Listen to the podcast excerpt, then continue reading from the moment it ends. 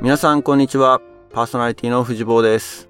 こんにちは、ゆうです。さあ、今日のゲストはですね、えーラボッコ出身のアーティスト、えー音楽活動をされている方なんですけれども、今日は沖縄の方から、え3拠点ですね、沖縄と横浜と、あとは、えーと、こちらシリコンバレーから、えー今日の番組をお送りしたいと思います。さあ、今日のゲストはですね、ゆめさんです。こんにちは。はい、こんにちは、ゆめです。こんにちは。よろしくお願いしよまろす。しくお願いします。えーと、ゆめは、どういうつながりかっていうのをまず最初にちょっとイントロダクションしたいと思うんですけれども、はい、ラボは、えーと、僕と同じ千葉支部。そうですね。ですはい。実はお隣のパーティーだったっていう、えっうんと、大家パーティー、僕は成田パーティーなんですけど、本当かなり近い近隣のパーティーで、実際のところ現役の時は、僕はそんなに 覚えてなかったって言ったら申し訳ないんですけれども、そうですね、ゆめと繋がったのは実はクラブハウス そうですね。おですクラブハ ウス。な 私は知ってましたけどね。るほど。 そうなの、そうなのよ、そうなのよ、そう、それを言われてね。そう大丈夫、ちょっと仲良く行こ う。和やかに行こう よ。まあでもあれだよね。多分、藤本の方が年上なんだよね。そうそうそうそそうです。だか。 ら、まあそういうもんですよ。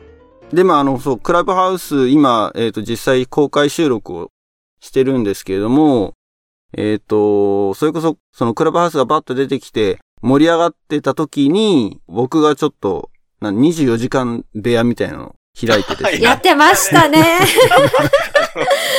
すごいなと思った、あはいれ。すごい企画。どれぐらいの人が集まるかわかんないけど、ラボっ子集まれっていうタイトル、プラスまあ24時間だったかな入れたかは忘れちゃったけど、24時間うん。開けっぱなしの部屋を作って、どれぐらいラボックがこのクラブハウスの中にいるのか、どれぐらい集まるのかっていうのを実験してみたんですね。あーはで、い結果的に、そう、その中で、まあ、夢が、直接的じゃなかったと思うんだけど、誰かが、だから、知り合いで、みたいな感じで、クラブハウスの中で繋がって、うん。呼んで呼んで、みたいな感じで、多分、大家パーティーの子がもう一人いた気がするんだよね。大家パーティーは誰もいないかな。いなかったいなかったかな。あれ、誰だろう誰かから。えっとね、あでの、も千葉支部の子経由だったと思うんだよな。多分エミちゃんかあ、そうかもしんない。そうだそうだそうだ。で、その中でだから、えっ、と、ラボっ子がわらわらわらわら集まってきて、集まった人の中で 好き勝手に雑談をしたりとかな。うん、してたんだけど、そこで繋がったんだよね。そうですね。で、その時にだから、夢がアーティストだということも知ってはいで。すね。えっ、と、まあ、イントロの方でアーティストという紹介したんですけれども、今音楽活動をされてるということなので、まあ、後ほど、えっ、と、ゆっくりその辺のお話は聞かせてもらいたいなって思うんですけど、えー、まず先にちょっとラボ的な話を はい。 紹介していけたらなと思うんですけど、ラボっ子時代は、あーどういう話していこうか。私、ラボ始めたのは5歳の時で、うん。最初、えーっと、松倉パーティーっていう、船橋市の松ヶ丘にあるパーティーだったんですよ。うん。で、中学校に上がるぐらいにもそのパーティーがなくなってしまって、うん。で、井上パーティーってとこに移ったんですよ。北奈良市のの方 の。はいはいはい。すごいローカルだな。そうなんですよ。で、そこで、あ、でも、あの、あ、のぞみわかりましたね。のぞみのいる、うん。鍋島パーティーと近くだったんです。で、えーっと、え、ちょっと待って、じゃあ住まいは、ちなみになんかすごいなんか、なんだけどローカルの話なんだけど、成田パーティーに入る可能性もあっあ、あった、あった、あ高橋っさんのことた。ですよそう、だから、えっと、その、マスクラパーティー辞めた時も、その NR パーティーに、あの、そのまま移行したっていう感じだったから、私別に何た。もうん知らなくてそこに行くことになったって感じだった。で、中学3年生ぐらいの時に、やっぱり井上パーティーも終わってしまったんで すよ。ちょっと待って、ちょっと待って、あの、 なくなっちゃうパーティーに一回入ってたってこそうなんですよへー。実は。と。なるほど。どっちも結構ショックだったし、うん。そうそうそう。 なんかパーティーがなくなるって結構、そうだよね。結構辛くないですか辛いよ ね。結構辛かったんだけど、で、またその後も行くパーティーがこう決められていたんだけど、そこにちょっと顔出したりもしたんだけど、結局私の意思で決めました、親パーティー。何なくなりそうだったからいや、そうじゃ なくて、そうじゃな、そこのパーティーが嫌だったわけじゃないんですけど、あのーその当時もうなんか、外の他のパーティーとね、あのー中学、中学生、あ、なんか、あ、だったかななんか、い就ろ、活じゃあ、そう、中活とか、うんいろいろ、そう、そういうのもあったし、あの、キャンプとかで友達が増えてたので、割とそこ、外の世界をその時期は知ってたので、自分で選びたいと思ってて、で、あの、大家パーティーの自由さが私にすごくマッチしてですね。うんなるほどうんなんねか、。そう。すごくね、あの、良かったんですよ。で、のびのびした感じで。なので、私はそこを選んで、高校、高校上がったぐらいかなうん。から、大家パーティーにいました。えはい。ー、今、藤坊が、なるほどねってつぶやいた、その、なるほどねが、うん。まだ、あの、千葉支部のパーティー知らないので、あれなんだけど、まあそういう、結構特に自由なカラーのパーティーだったんだ。そうですね。うん。個性豊多か分、な大感じ家で。パーティーの面々で、ユウも知ってる人は何人かいると思うんだけど。うんうん。でも、まあ別に大家パーティーに限らずな気はするけどね。まあそうですよね。んそういうパーティーは結構、うん、お多いと思う。うん。うん。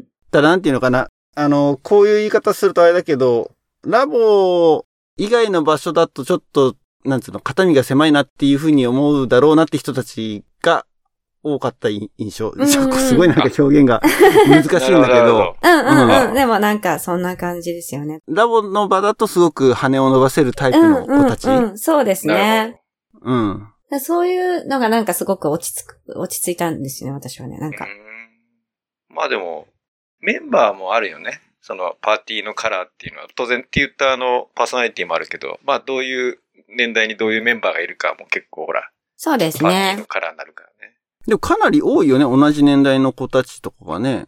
なんか、親パってすごい人が、なんつうの、熱いイメージがあるんだけど、それこそ俺と同い年のめ人たちも結構な人数いる気がすんな。そうですね。結構その私が入った当時、高校1年生ぐらいの時はもうたくさん、でその時確か30周年とかやってた気がするので。うんうんうん。だカレッジつながりだとね、みゆきね、うんうん。おー、みゆき。が、親パーティーだし、うん、あと、その弟、弟、うだ。ユダは違う。 ユダは違う。マッチ。ああ、うんごめんごめんあそうのそうそう、マまチ、マチ、そうそうそうそうう。ん。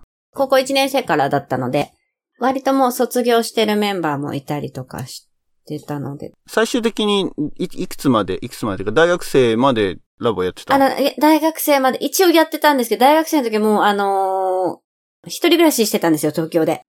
なので、ほうほうほそう、だから、あんまり行けなくなってしまって、う。うんうんうんうん、そ、そっからはもうちょっとなんか、フェードアウトしちゃったんですけどあ。でもラボっ子の友達とはしょっちゅう会ってましたけど、 東京の友達とかとは。なんか俺ね、すごい覚えてるのは、東京の、あれはラボの活動だったのかななんか、どっかの公民館借りて、えでもテューターとかいたような記憶がないんだよね。ソングバード大会みたいなのやってるところに行った記憶があるんだよね。だからそこでね、なんか夢ともあったような記憶があるのよ。あー。あ、あれあ、あ、今思い出したんだけど。なんか私も、そういうの多分言ってると思うんですよね。うん。あったら。いや、だから東京の人たちすげえなってその時思ったのよ、なんか。うん。ラボのイベントじゃないんだけども、自主的にそうそういそううそう。風に、ソングバロ大会をやってるっていうのを見て、当時俺は、ラボはあんま、高校生までやってなかったのよ。それこそパーティーだけだったのね。うん外に出てなかったタイプだだったので、それは結構面食らったイベントだったのよ、その。そうそうそう。なんかラボじゃない合宿とかもやってたし。 公認、非公認。非公認、非公認。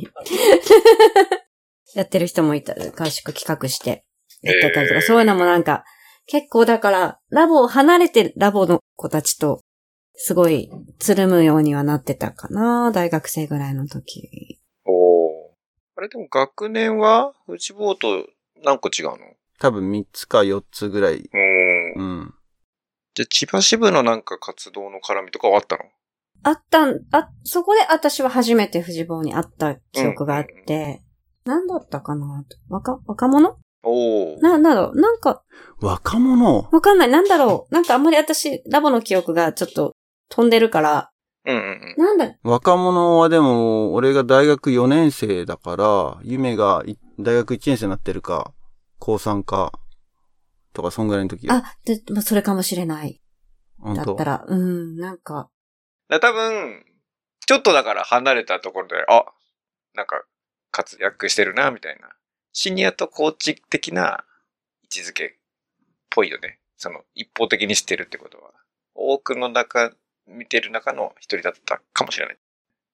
え、ちょ、その東京で一人暮らしして、でもパーティーは変わらなかったのか。パパーティーは一応そのまま、うあん、親に在籍はしてたけど、ー東京のパーティーとかではなかったのね。そう結構ラボの記憶が曖昧、曖昧そなうだ部よ分ね、があでっもて。ね。いや、うん。うちらもね、 これ、これやって一緒、だいぶなんかいろいろ思い出したりとかしてるところはあるけれど、うん。まあでもシニアやったのが一番、なんか、あの時が一番ラボ頑張ってた気がする。お高校生。高2の時かなーおそれぐらいの時期が一番ラボ。ラボも頑張ってたし、ラボ、そのラボの仲間との交流がすごい一番盛んだった時期かな。ー結構つながるもんね。全国、いろいろ仲間が。まあ、それこそシニアやったりとかね、すると、他の支部ともうん。関わりが増えるし、東京のラボっ子と結構仲が良かったみたいだから、そうそうそう。あ結構東京の普通にラボの発表会とか見に行ったりもしたし、うんうんうん。逆に見に来てくれたりとか。その東京のラボっ子ってどこら辺どこら辺って。だから 結構、なんだろう、いっぱい、同世代とかその下とかぐらいは結構が、集まってたんだい。つも集まって、私ね、 これ全然ラボと関係ないんですけど、あの、よく食べることで有名だったんですよ。で、食べ放題にね、行くのが好きで、食べ放題のレストランとかね。で、うん。 そういう、それにこう一緒に行こうっていう 企画をして、ラボっ子20人ぐらいで行ったことありますよ。 おおすげえ。食べ放題企画とか言って、20人ぐらいで食べ放題して、で、その後カラオケ行くみたいな。 そんな、楽しそう。食べ尽くして帰ってくる。そう食べ放題。シェイキーズみたいな。あの、そうそうそうそう、そういうなんか食べ放題のお店をいっぱいチェックして、うん。結構ね、な何箇所か、まあ、みんなで回った。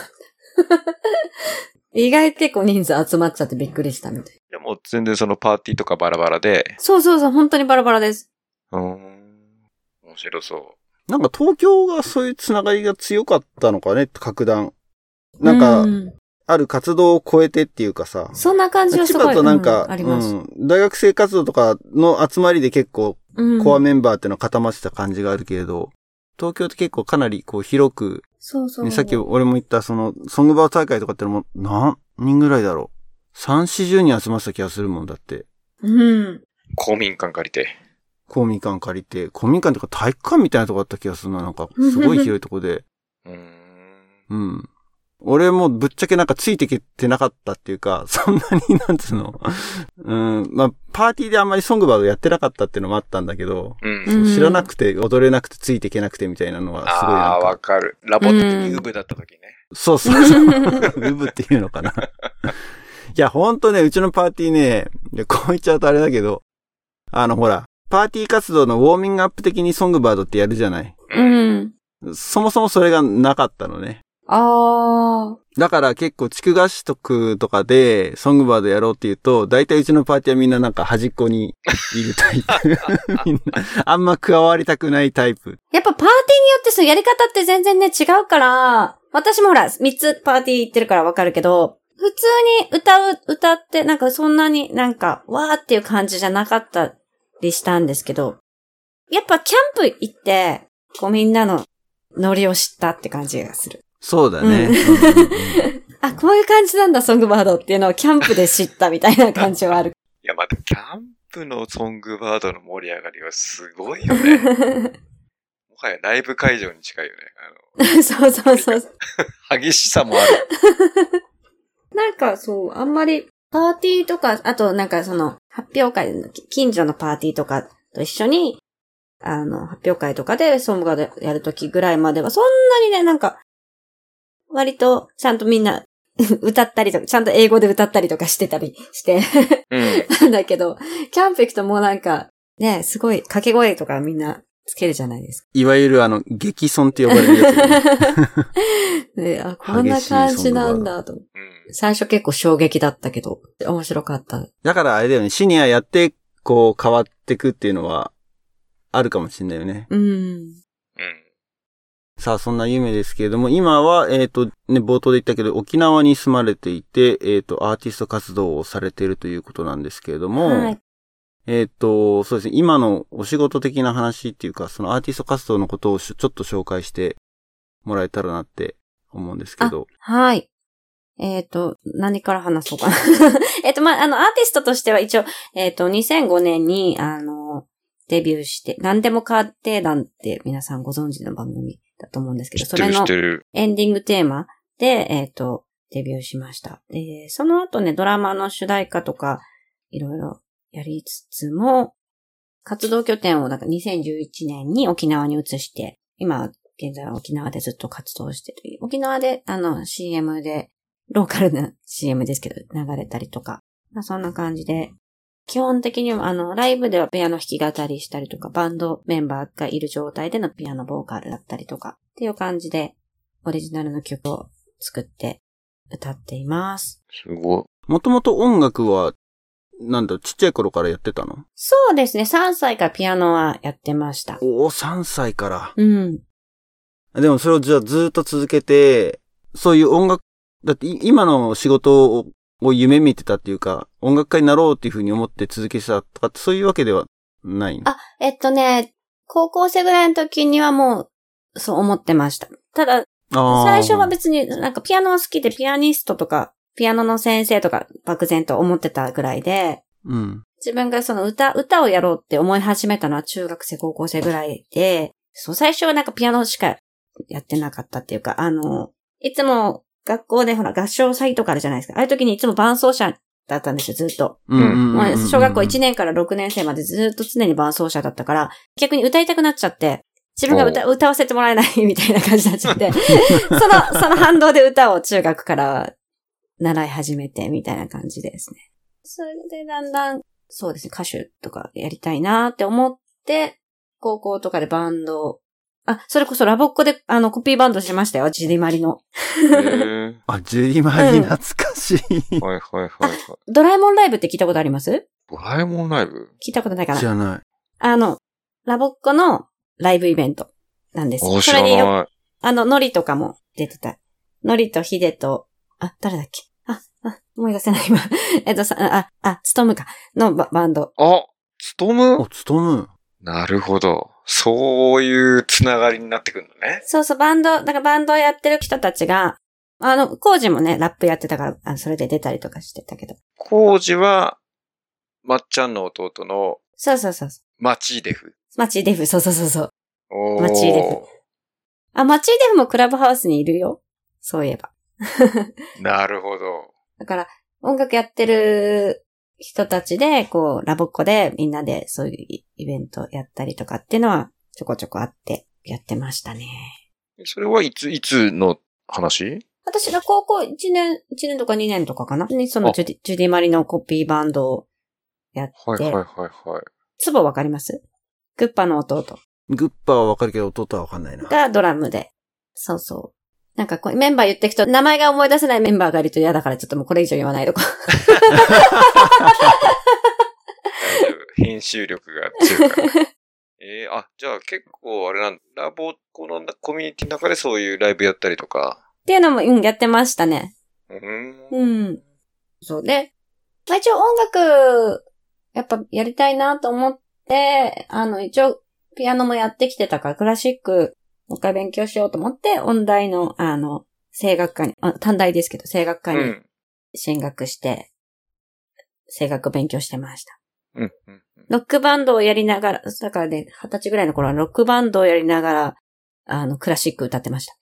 えー、面 白い。そうか、それもう、大学選ぶ時点でもう、そういう将来性が固まってっていう感じなわけだね。そうですね。じゃあもう音楽でやっていくことしやって食ってこうっていうことしか考えてなかったから。うんうんうんうんうん。高校も、あ、だからラボ、まあ、ラボも続けてたのもそうだけど、高校も英語科に行ったのも、なんか英語で歌詞が書きたいとか、そういう目的で行ってました。なるほどそう、でもそしたらもう、もうなんか受験勉強みたいな感じだったから常に。だから結構、なんか、嫌でした。 なんか自 分、自分がその、目的が決まってると、目的に、あの、関係ないことはしたくないタイプなんで。 そうそうそう、結構だからね。普通に大学受験考えてないけどな、みたいな感じで。結構高校はだから、ラボに逃げてましたね。ラボに逃げる。なるほど。なんかすごいわかる気がする。その、ラボだとね、うん。自由っていうか、いろんなことやっていいもんね。そうそうそうそう。いや、だからほん、でも本当に高校はね、高校時代はね、ラボに救われたんですよ。実はもう話しちゃうけど、あの、不登校だったんですよ、私、高校時う代。ん、うん、うん、うん。そうね。だからさっき言ったように、その、自分が勉強したいと思ってたこととちょっと離れた感じの勉強のさせられ方だったから、うん。まあ別にそれでもね、ききちんとやってる人たちはやすごいと思うんだけど、その、そういう普通にきちんとやることが自分ができないことがまたもどかしくて、うん。せうん結構なんかそれで、こう、学校に行きづらくなってしまって、結構ラボが逃げ場になってましたね、その頃ね。ラボがあって本当にた、だから救われたなと思う。ラボに行くと本当にいろんな人がいるから。今ちょっと笑ったっていうのはなんか含みがあったけど、いろんな個性あるメンバーが。 そうそう、いろんな人がいるから、うん。うんこんな私でも大丈夫なんだって思わせてくれるっていうか、うんなんかそういう感じがありましたね、常に。さっきのあれか、オイヤパーティーはやっぱり、そういう個性的なメンバーが多かったっていうのも、そういうのは繋がってるんだ。そうですね。ああ、うん。なるほど。じゃあすごい、その、まあパーティーなくなったけど、やっぱりラボはやめないでいたっていうのは、やっぱりそういう居場所っていうか、うん。自分のことを認めてもらうというか、自分が自分でいていいみたいな場所だったって感じなんだ。そうですね。高校の時は、あれだね、そういう音楽活動プラスラボプラスみたいな、もうほんと表表現活動、めちゃめちゃいろいろやってたんだね。そうですね。あの、実は中学の時にちょっと劇団にも入っていて、おおなんと。そうそう、あの、おーちょっとしたテレビの、あの、脇役とかで出たりとかもしてましたね。だから結構その、やっぱり演技することも表現すること好きでっていうのはずっとありましたね。これも本当ラボのおかげだと思うんですけど。かなりだから、あれだよね、ラボの活動そのものとの親和性が高い要素が多いよね。そうですね。歌にしろ、うん。表現活動、その演劇要素にしろ。そう。だから時々、なんかラボやりたくなるもん。テーマ活 動。うん、テーマ活動やりたいとか思うとき、思う、なんかとっさに思うときがある。なんかね、そこは絶対に今ニーズがあると思ってて。うん。やりであたのい。うちぼーと俺も前あの、10月ぐらいにね、呼ばれたイベントがあって、その、OB、OG が今集まって何かしようっていうね、うんまあ、ムーブメントがあって、ええいいですね。やりたい、やりたいやっ。ぱりそう、ラボがやっぱり好きだった思い出がやっぱり強いから、うん。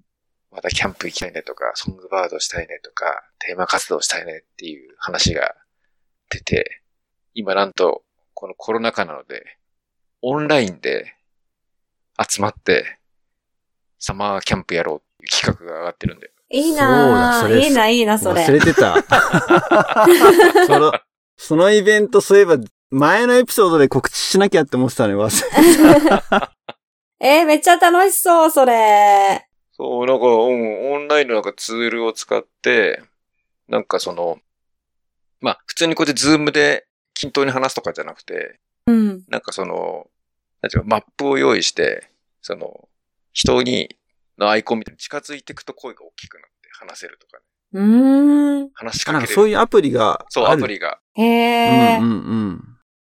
そういうアプリを使って、で、多分なんか部屋みたいのをいくつか作って、あの、文化会っていうのかな。なんとか別活動みたいな。なんだっけ、あの、キャンプに文字ってね、野外活動みたいなやつ。なんかほら、コーあスー別なるほ活ど動。か。はいはいはい。でいろんなコース作って。いやー、野外活動、いいな。私、そう、野外活動もね、大好きで、その影響もあるから、ねなんかすごい、あの、アウトドア大好きで、沖縄にも来てからもうね、キャンプとか、うんうん。いっぱいしてますよ。キャンプとかね、あの山、山トレッキング行ったりとかね。あんまり山を、あ沖縄山ないけど沖縄には。いやいでもなんかやいやいや、でも、そう、なんかいろいろ聞きたいんだよね。いや、なんで沖縄なのとか、逆にどういうほら、キャリアの今、ラボからの、その、今に繋がってく、なんていうの、ストーリーとかも聞きたいし、ちょっと藤坊どうやって進めようか、こ れ。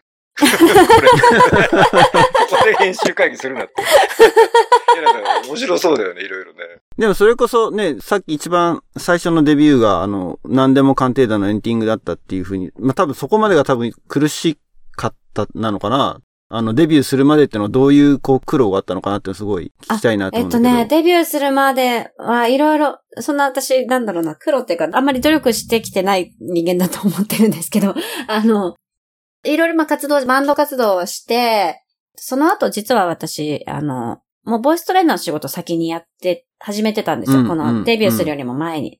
まあバンド活動はずっとしてて、バンドでインディーズで活動してたんですけど、解散してから、まあソロで弾き語り、ピアノ弾き語りとかを始めて、で、その、ちょうどその時がもう学生終わってたので、なんか仕事しなきゃってことで、ボイストレーナーの仕事、あ、これがまたね、あの、面白いんですけど、なんかそういろいろ仕事ししてたんです。その学生時代から、まあバイトとかで、あの、聖歌隊の仕事とか、結婚式の聖歌隊のお仕事をしたりとうんうんかうん、聖歌隊の仕事あの、あれか、ハレルヤみたいなの歌う人。そうそうそうそう、そういうのやったりとか、うんあと、えっ、と、バーでピアノ演奏する仕事とか、おーかっこいいな。なんかそういうことをやりながら、一応何か音楽の仕事をしてないとダメだと思って、そういうことしてたんですけど、まあでも、まあ学生じゃなくなったので、これはちょっとさすがにやばいなって思って、なんかね、そう、ちょっとフラフラしてたんで、あの、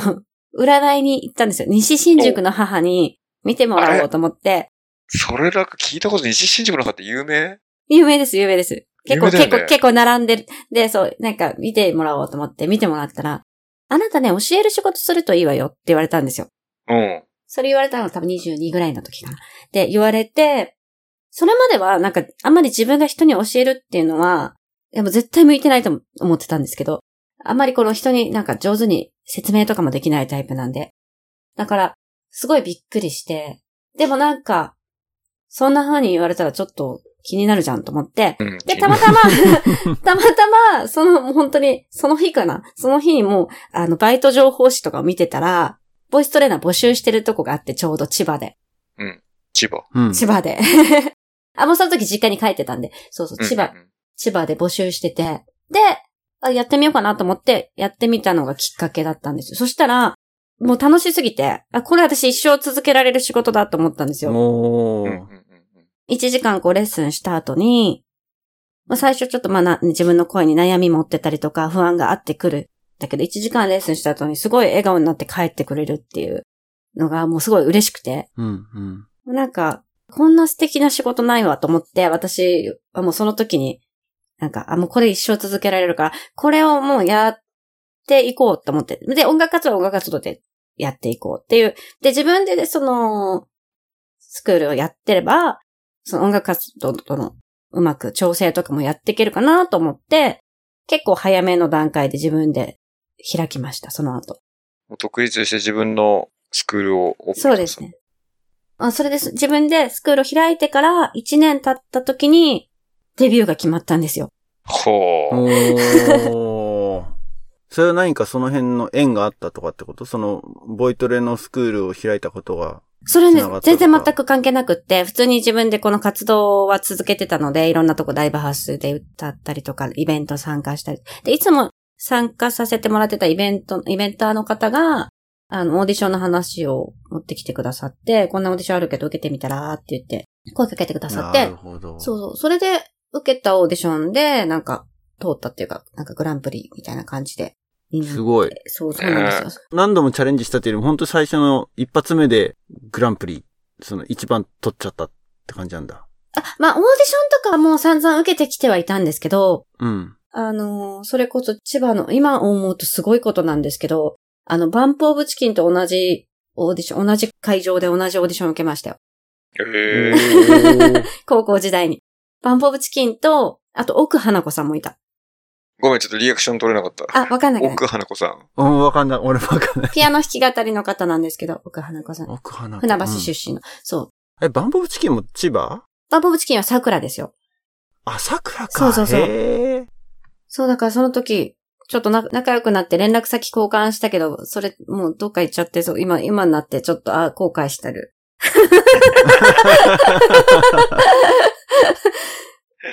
そうなんですよ。でも、そうそうそう。だからそんなことがあったりはしたんですけど、でも本当全然私は最初はね、全然自分でオリジナルの曲とかも作ってなかったし、カラオケがただ好きな高校生だったんですよ。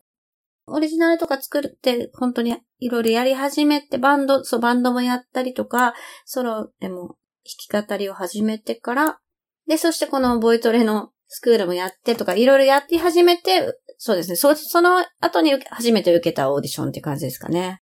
だから、いろいろ、まだ漠然としてた時よりも、ご自分が割と向く方向が定まってきた時に、受けたオーディションに受かったっていう感じかも。えーうん考えてみると。そう、昔は何がやりたいのか分かんないけど、とりあえず歌いたいみたいな感じだったので。でも、それでも、やっぱり、その自分のやりたいことが通るわけでもなくて、なかなかいろいろ、その、そっからが厳しかったです。そのデビュー、うん、してからしが。てからししてからというか、その、する、うん、する段階での、いろいろ、その、プロデューサーとのやりとりとかね、なかなかその、はいはいはいはい。難しいはは世界だなと思って結構、まあ、いろんな経験させてもらいましたけど。やっぱりあれなの、その、アーティストらやっぱ自分の表現したいものを表現するだけど、CM とかね、そういうなんかの番組系だと、クライアントの意向とか、こういうものをやってみたいな、ある、そうですね、はうん、そはれめ、てくる。うん、うん。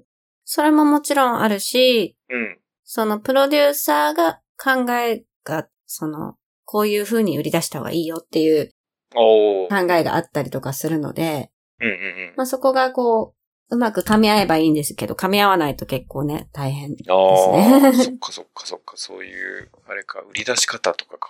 あなんかそういうのあったりとか、いろいろ勉強になりました。ただ、あのーあのこういうお話あんまり、あんまり表ですることじゃないかもしれないけど、まあちょっと事務所自体が、うん会社自体が、あの、ちょっと違う方向に向かっていったので、あの、もともと音楽の会社じゃなかったので、うん。それでちょっと、あんまり扱ってくれなくなったので、うん。私の方から、あの、2年で契約終了し、終了して、もうその後はフリーでずっと活動してます。なるほど。まあ、フリーでというか、もう今、今、沖縄来てからは、あの、会社立ち上げてうん。やってますけど、それはまた、そのアーティスト活動するための会社を作ったのそうですね、アーティスト活動も、ボイストレーニングも全部含めて会社としてややって含まめす。て法人化しはたんい。だ。そうですね。夢ミュージックってのがそれなのそかうな そう、夢ミュージおおいいね、夢ミュージックって。ック。ドリームっぽいし。そう夢の、夢も入 本ってるし本名ですよ、夢は。 そうだよ。だから、想起させるじゃん。その、うん。自己実現しそうなさっきのね、笑顔になってる人たちのイメージが湧きやすい。夢ミュージックって。あれ 俺だけ盛り上がってる。 大丈夫なんだなんだっていや、俺、俺は、うん字面的にさ、ほら、ゆ、夢のスペルがさ、うん you and me っていう方がなんか印象が強いかなっていう。 You and me. you and me まあ、ー U のスペルは違うけど、そういう風な、最初はインプレッションを受けた。あー、なるほど。あれなんかま、周りがなんかすごい受け、ねえ受け取って盛り上がってるけど。いやいや、いろいろ、いろいろ受け取っていただいて。 全然。あんまり私は何も考えてないけど。そうなんだそれはでも、いいよね。だから相手側がやっぱり勝手にワクワクっていうかね、広げられるインスピレーションを与える側だもんね。で、もともとじゃあベースは船橋で、その、ボイストレーニングの学校もあって、はい。で、今もそれも続いてるんだよね。そうで沖す縄にね。うん。あのい、ながらも。そう、だから、えっ、と、沖縄に移住してからは沖縄にもスクールを開いて、で、えっ、と、今からに、2年前かなもう3年前になるかなに、もう一つ、あの、那覇の方にも開いて、今3校やっています。スクールの方。そっかそっか、スクールってその、教室、物理的にも借りて、はい。夢じゃない人も教えてるの。そうです。おー、なるほど。そうそう、だから、あの、最初、デビューが決まった時も、私がほとんどレッスンしてたから、すごい大変、やめろって言われて、事務所から、やめるのはちょっとって言って、人に任せたりとかして、結構その時もバタバタして大変だったんですけど、うん。あの、基本的に今、なんか8人、8人かな船橋と沖縄と合わせ、全部合わせて8人先生がいて、うん。回してます。えー、すごい。社長さん。社長さんも、だって、ね、20代前半の時からもうそれを続けてるわけだから、生徒さんも多いんでしょだから。いや、でもこのコロナでね、なかなかちょっと。あ、今はね。うんうんうん一時期はだから全部で250人とかそれぐらいはいたんですけおーすど。ごい。まあ今ちょっとそそうですね、コロナでだいぶいろいろ打撃を受けて、あやっぱ年齢層、特に船橋はね、年齢層が高かったんですよ。年配の方とかも多かったので、やっぱりちょっとコロナでね、なかなか。ズームレッスンもやってるんですけど、やっぱそういうネット関係弱い方だったりとかもね、いるから。なかなか今はだから厳しいです、正直。 厳しいので、あの、クラブハウスばっかりやってます。 そう。そういう最後のオチがあったわけ ね。えー、でも、あれだね、その、続けるってね、大変じゃん。すごいな、尊敬しちゃう。船橋が十、ん十何年17年ですね。 ?17 年だもんね。沖縄は今年で10年になります。そうなんだ。そうか、だから、その沖縄に移住することになったのは、またどうしてなのその、もともと、だってずっと船橋に根を下ろしてたわけじゃないちっちゃい頃から。そうですね。沖縄出身ってわけじゃないし、だってじゃないです。元々沖縄好きで、いつか住みたいっていうのは漠然とあったんですけど、まあ、きっかけは、あの、あの、震災の後、ちょっと、子供がちっちゃくて、だけど私仕事が忙しくて、なんかちょっと精神的に不安定になっちゃったりとかしてて。んお子さんがい、ん当時、いくつだったの当時でまだ5ヶ月ぐらいだったのかなお。おちっちゃかった。おー本当に生まれたばっかそうんう。だけど私、あの、もう産後1ヶ月で仕事復帰して、結構、もうそれで週、週5、6働いてたので、で、結構その一番忙しかった時期で、本当に1日レッスン10本とか入ってる時もあったので、だこの、震災後のこの地震、余震とかもいっぱいあったりとかしたじゃないですか。で、そういう、そういう中でも仕事が結構、仕事の時間が長かったので、子供との時間が過ごせなかったりとかするのが、一緒にいられないのが不安になったりとかして、結構、なんか、産後うつじゃないですけど、そこまでいかないけど、なんか、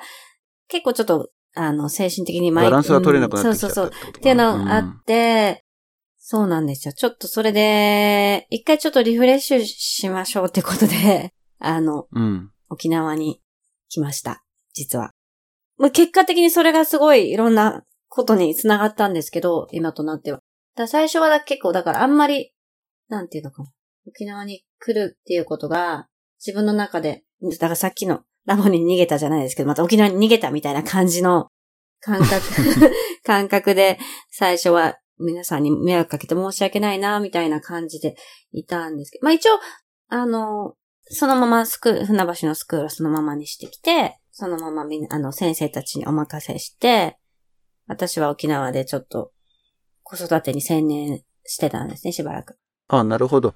沖縄の10年っていうのは、あれなんだ、その、そこに事務所作ったから仕事ができていったじゃなくて、もう移住があって移住先で作ったって感じなのそう、だから最初は、えっと、沖縄でスクールを開くっていうことはあんまり考えてなかったっていうか、うん。あまあ、ちょっとししばらくして落ち着いたら少しレッスンとかしてもいいかなぐらいに思ってたぐらいで、あんまり何も考えてなかったです。沖縄に来た時。おー、あ、そっかそっか、一回もうお休みしようみたいな感じで行って、そう、そうですね。本当にそういう感じで。えーうんただ沖縄に実際来て、ままあ、ある程度ちょっと落ち着いてきた頃に、うん。なんかね、ミクシーだったかな。沖縄の人が、あボイストレーナー探してるんですけど、レッスンしてくれませんかみたいな感じで、沖縄の人から連絡が来たんですよ。あまね、そんな。来たんですよ。あ、沖縄でもレッスン受けたいって言ってくれてる人がいると思って、それで、あ、いいですよって言ってレッスン始めたら、すごい喜んでくれて、でそっからちょっと私も、あ、じゃあ沖縄でも少しずつやってみようかなっていう気持ちになって、自宅で最初やり始めたら、半年ぐらいで50人ぐらいになっちゃったんですよ。すすごい。ごい。えー、意外と沖縄やっぱ皆さん音楽好きだから、うん。だけどその当時はあんまりこのボイストレーニング受けれるとこがなかったみたいで、うん。あ、そうなんだ。えーなんかさ、勝手な印象だけど、それこそ大学生ぐらいの時って沖縄出身のアーティストがすごい多かったイメージがあるから、アクターズスクそういうのー充ル、ね実。してるのか、アクターズスクールか、うんそう、充実してるのかなって思ったけど、そう、ああいうなんか、ダンス、ダンス系は強いんですよ。あ、ダンス系なのか、うんそう、確かに。うんそうそう、ダンススクールとかはすっごい多くて昔からいっぱいあるんだけど、歌だけを教えてるところみたいなのはなくってあんまりあ、そうなんだ。うーん。意外と需要があったっていう。 で、あ、これはじゃあちょっとちゃんとやらないとなと思って、で、移転してちゃんとスクール立ち上げて、えー、すごい今に至る感じで面白いす。 結構こんなぶっちゃけた話しちゃいましたけど、あんまりこの移住の話とかね、 あんまり人にしてなかったんですけど、あの、具体的な話を。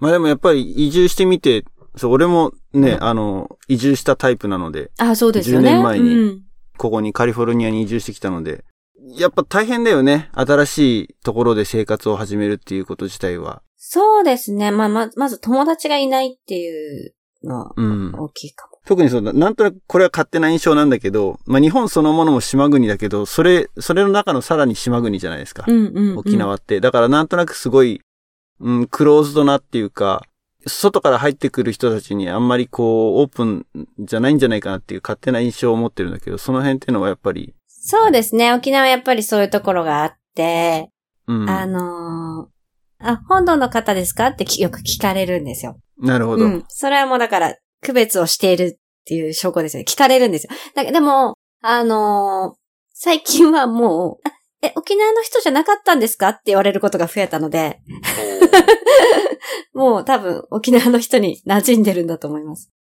そういうふうに、よそ者っていうか、なんだろうな。まあ多分そういう意識はちょっとあるんだと思います。だけど、多分仲良くなったら、あんま全然関係なくなる。最初少しそういう、んんんあ、外から来た人なんだな、みたいな目で見る人は中には多分いるとは思いますけど、でも、暖かいですね、沖縄の人たちはみんな。本当うに。ーん。つながりがすごい。だから、一人誰かが心を許してくれたら、もうその人がいろんな人をどんどんどんどん紹介してくれるんですよ。あの人に会ったらいいさって言って、どんど ん、そう、紹介したい人がいるからって言って紹介してくれたりとかして、つながりがどんどん増えていくので、いいですね。でも住んで10年だから完全にもう、ベースが沖縄になっちゃってるわけだもんね。そういう意味だとね。うーん、あ、まあ、でも仕事ではそうなんですけど、普通のプライベートの友達はいないんですよね、あんまり。だからクラブハウスにのめり込んでんの、今。 どうしてもオチをそこに持ってきたいね、この。ねえ。実はあれですかね、あの、クラブハウス関係者。あいや、全然そういうことじゃないんだけど、 全然そういうことじゃないんだけど、なんかその、やっぱ出会う人出会う人仕事関係だったりとか、その先生だよって紹介されちゃったりすることが多いので、うんうんうんだから音楽活動してても、その、アーティストとして紹介されることよりも、先生、先生やってるんだよ、みたいな感じで紹介されちゃうから、音楽仲間っていうのもできなくて、だいたい、あの、上か、なんていうのかな。先先生、先生って感じになれちゃうから、あんまりこう、友達になれるような感じのこともあんまりなくって、仲良くさせてもらってる方々いっぱいいるんだけど、やっぱりしなんか仕事関係っていう感じです。例えばこう、普通にお茶して遊ぼうとかっていう友達っていうのは、あんまりいないなと思って。普通にだから仕事関係で仲良くさせてもらってる方たくさんいるんですけど、意外とだからプライベートな友達ってのはやっぱり沖縄の人もやっぱその昔からの沖縄のつながりを大事にしてるところがあるからっていうのもあるかもしれないけど、あんまりそう、ないですね。だからまあ移住友達とかはいるけど、でもそういう人たちももうみんな沖縄にそれぞれ馴染んでるからあんまり連絡を取らなくなったし。うん。船橋に帰ったりとかもしてるのでも。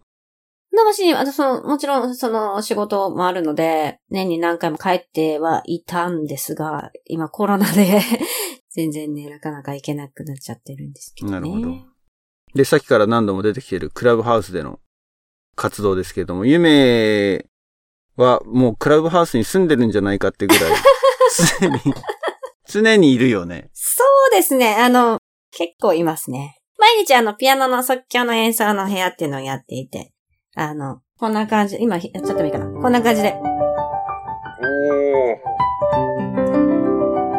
適当にピアノを弾いてます。そう、俺もなんかちょいちょいね、ゆめが弾いて、そのタイミングが、時差もあるからね、あれなんだけど、タイミングがあった時に聞きに行ってるんだけど、毎回その即興でやってるってのがすごいなって思って。これライブなの今これそう弾いてるんでしょそうです、弾いてます。すごいね。何も考えてないです。 だいたいいつも。め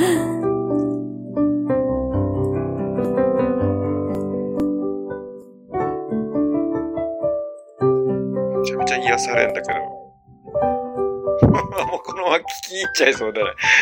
危険危険。あなたの無音に なって。夢の即興演奏会。てっきりなんかあの、録音したやつ流してくれたのかと思ったら、もうその場であれなんだ。今弾いてます。いつもこの環境で、あの、えやってるので、あの、演奏もこのクラブハウスで。はい。そうなんだ。素敵。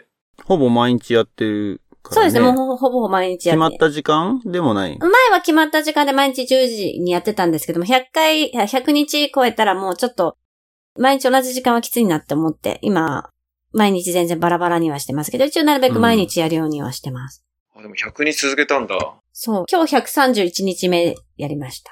おー、すごー。だこの即興のピアノの演奏から、他のミュージシャン、アーティストの方と繋がったりとか。そうなんですよ。いろんな方が声かけてくださって、なんかあのー自分が作った楽曲にピアノ弾いてくれないかって言っていただいて参加させてもらったりもしたし、まあ今あの、その私のピアノの即興ピアノをもとに曲を作ろうっていう企画をさ、やっていて、私のピアノとボーカルとベースとドラムっていう構成で楽曲を作ったりして、これからちょっといろいろちゃんとリリースしたりとかしようっていう話まで今言ってるんです、実は。うんそそういうなんかね、面白い展開、沖縄にいながらそういう、しかも結構すごい方なんですよ。すすごいミュージシャンの方なんです。まあ、今ちょっとこれは今ここ多分公害ししない方がいいと思うんで言わないですけど。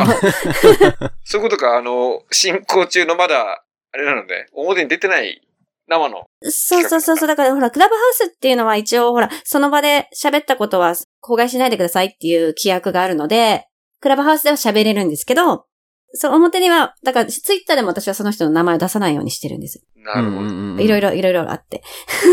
ゃあそれはアフターショーで。アフターショーでも、だから録音しちゃダメなんだって。そのうちだから、そのうちだから、まあ、あの、私のクラブハウスフォローしていただければ、あの、誰かもわかる、わかるので。 なるほど。とか、さすが。 いやいや。そう。あの、そのうち私もだから、あの、告知していくのでね、これから。もう8月にはレコーディングしてっていう感じで今予定立ててるので。え、それはその、曲を出すっていうタイミングでオープンするのそれともその、レコーディング。どうなんでしょすうるぐらいま、まだちょっとどれぐらいでオープンするのかちょっとわかんないですけど、でもこのクラブハウスで出会った人なんで、この間初めて会ったんですよ、私。それインパーソンで会ったのが初めてってことそうなんですよ。うんうんうん。結構このさ2、3ヶ月ずっとやりとりしながら曲を完成させていて、初めてこの間お会いして、不思議な感じでしたね、なかなか。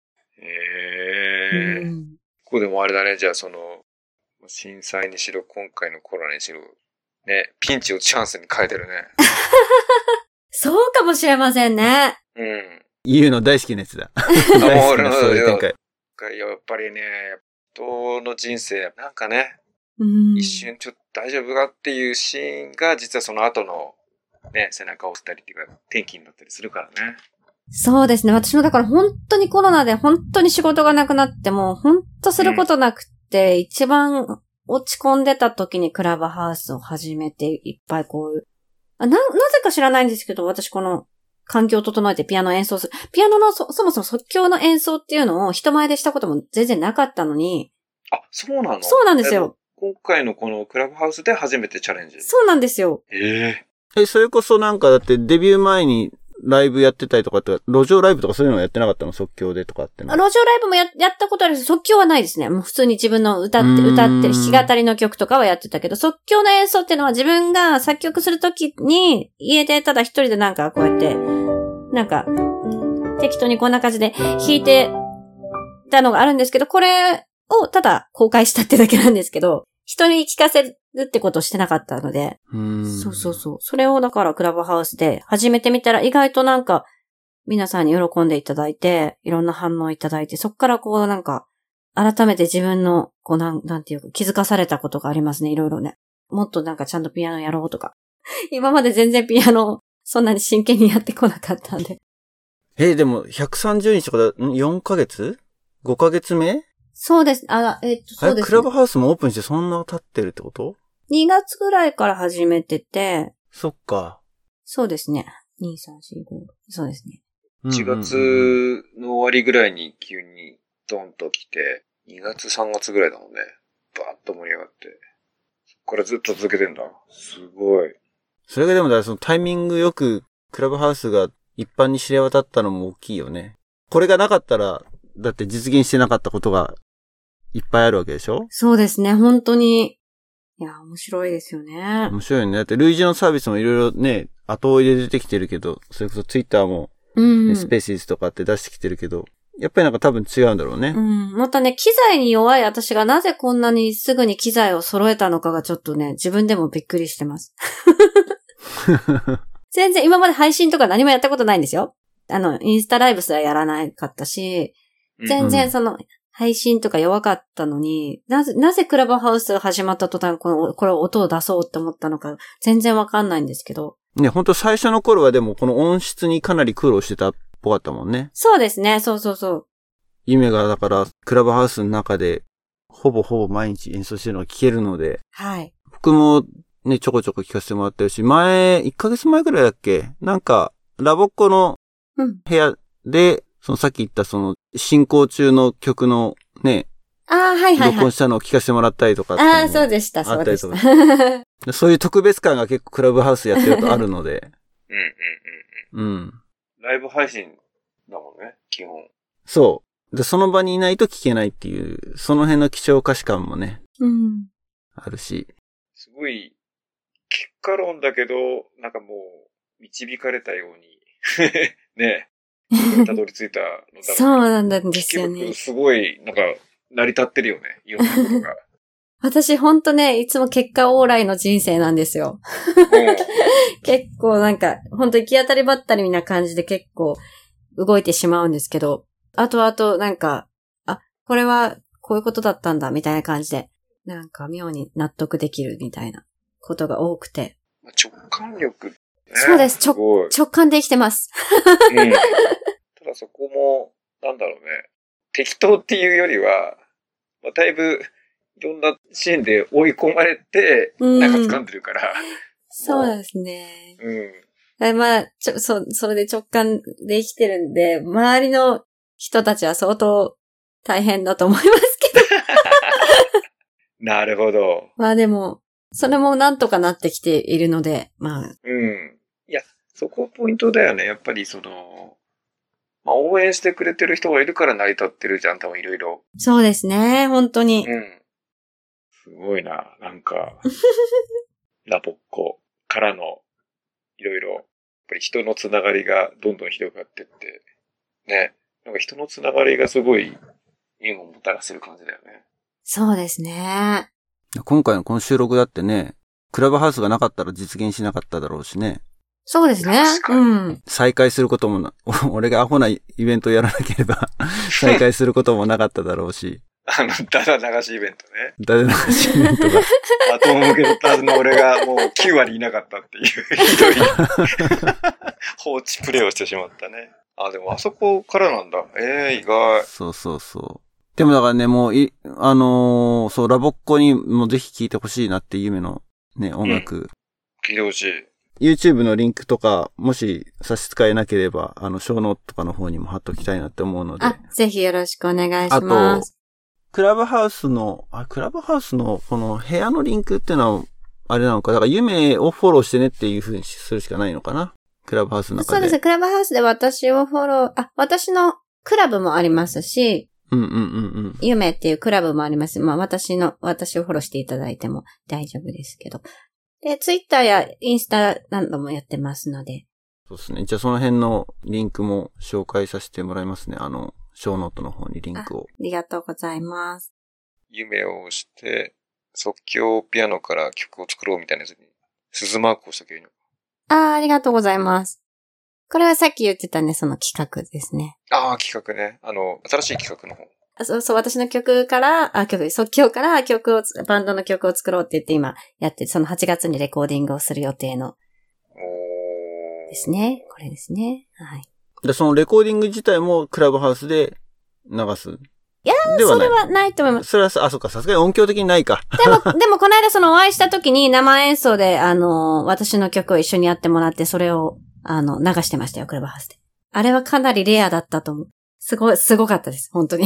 だって、この中でなんかだって曲を重ねてってっていう風にやってるでしょそうですね。なんかうん音うん源を。そうそうそう。それをだからなんかライブで聴けるっていうのはなんかすごいね、ワクワクするし、うん。うん、聴いてる側としてはすごい、なんつうの、貴重なシーンだなっていうふうに思って。うん。うん、8月。ね、あのーそう、一般公開されたら、それもぜひアナウンスさせてもらおうかなって思うので、アナウンサーの方からも。ぜひお願いします。クラブハウスで見てると、もう夢いつ寝てるのって思うぐらい、まあ俺も、あれ、 結構ランダムな時間に出現するから、人のこと言えないんだけど、かなり夜遅くまで、日本時間で言ったらかなり夜遅くまでそうなんですよ。演奏したりとかしてるところがあるので、そうそうそう。体壊さないように気をつけて、はい。 ありがとうございます。本当に。ショートスリーパー同士の会話が。 あとは、どうだろうな、ラボコンの中で、ね、ボーカリストとかボーカルトレーニングとかやりたいっていう人がいたら、ぜひ、そうですね。ぜひ、うん、あの、結構、やっぱラボをやってた人たち、声使う仕事をしてる人多い気がするんですよね。私の周りでも。うーん、だから、あ声使うっていうか、まあ、なん、ね、何しろ声は使うので、結構ね、歌じゃなくても、あの、発声をもっと良くしたい。自分の声をもっと良くしたいっていう、声に自信持ちたいとか、そういう目的で来る方も多いので、でもなんかそれはわかる。俺もあんまり声が通る方じゃないからね。その、通る声を出す方法っていうのはなんか多分コツがあるんだよね。おそらく。普通のその歌とかじゃなくてもさ。それこそ、そうですね。ううん。ん、あのー息子のバスケのさ、コーチとかやってる時があって、うん。やっぱ体育館の中で結構うるさい中でこう声を張っているんだけど、全然なんか自分の声が通ってる気がしないんだよね。うん。うん。で、同じような経験はやっぱね、その、それこそラボとかやってる時にも感じたことはあってさ、あコーチとかやってる時とか、声がなんかあんま、なんつうの、突き抜けてってないっていうか、あ。うん。ボワーンとなっちゃってて、あんまり人の耳に自分の声が入ってないなっていう感じることは今までも何度かあったから、そういうのも。もなんとか多分、ね、そういうような悩みもあるよね、そうですね人。によってはね。うん。結構でも、あの、変わりますよ、皆さん。レッスン受けると。3ヶ月ぐらいしたらね、自分でこう分かるぐらい変わりますね。へえ。あ、あのね、変わる人は本当一回でも変わる人がいる。じゃあ何かマスターピースがあるわけだ。そう、自分でやっぱり気づけることが大事なので、その気づく、気づけるところに導いてあげる仕事だと思ってて、教えるっていうよりも、その人自身がちゃんと実感しないと変わらないことだと思ってるので、そう、だから気づかせてあげれるポイントを常にこう探してあげてるっていうような感じなので、コーチングだね。そうですね、うん。その人がも、もともと持っているものを引き出してあげるというか、なんかそういう感覚ではやってますね、いつも。ちょちょっとあれだね、あの、我々パーソナリティのボイスが変わったら、これは、リブがなんか したな導いたなと。皆さんこんにちはみたいな。それテンションだけの 話か。声の話だよね。テンションの話だね。 でも多分それも変わるかもしれないよね。でも受けたらね。そうですよ喋り方。 なうちらるほのど。配信が変わるかも。それ一応オンオンラインであの、ズームのレッスンもね、やってますのでね。ああ、なるほど。ズームレッスンだ。いや、でも沖縄に習いに行かなきゃいけないよね。これやっぱり ね。行きたいだけだろうっていう。合宿したい、したい よね。合宿沖したい縄、ね沖縄で合宿しますかいいね。わざと初の合宿やろう。じゃあ夢の、夢、さっきの夢ミュージックのホームページのリンクも貼っておくので、あ、ありがとうございます。アクセスしてみてください。ほんとね、音楽できる人って尊敬するので、なんか羨ましいなって思う。自分が全然できないからってのもあるんだけど、ね、そういう人の話をこうやってこう身近に聞けるっていうのはすごい楽しかったです。いあえいえいえありがとうございます。楽しかったです、私も。りがとうございました。えーアナゾードのポッドキャスト、ソーシャルメディア、Twitter、Facebook で情報配信をしています。えー見つけた方はぜひフォロー、ライクよろしくお願いします。あとは、えーサポータープログラムというのを、えーキャンプファイアコミュニティというところで用意しています。月額、えー500円という形で我々アナザードーンのポッドキャストの活動を支援していただけるという方はぜひ、えーアクセスしてみてください。ホームページの方に、えーサポートというリンクがありますのでそちら、あとは、えーショートノートの方にもリンクを貼っておきます。のでよろしくお願いします。えっ、と、ラボっ子の皆さん、夢の活動をね、音楽活動、 YouTube とかにもいろいろ動画が上がってるし、えー、Apple Music とかでも曲がね、アルバムが購入できる。その辺の番宣っていうか、それ、 俺がするんじゃないね。夢自身がするとこだったね。はい。あ、そうですね。ゆあの、夢っていう名前でアルバム2枚、七色ピアノっていうアルバムと、デビューアルバムは、えードリームスターっていうアルバムですね。その2枚出してるんですけど、で、その後バンドで、夢スターリラグーンっていうバンドで、一番最近の CD なんですけど、それは、星空ラグーンっていうアルバムを出しております。全部あの、Apple Music に入ってもいますので、CD でも販売してますので、もしよかったらチェックしてください。はい。皆さんチェックしてください。ということで今日のゲストは夢でした。ありがとうございましはい、た。ありがとうございました。楽しかったありがとうございまですし。た。それでは皆さんごきげんよう。バイバイ。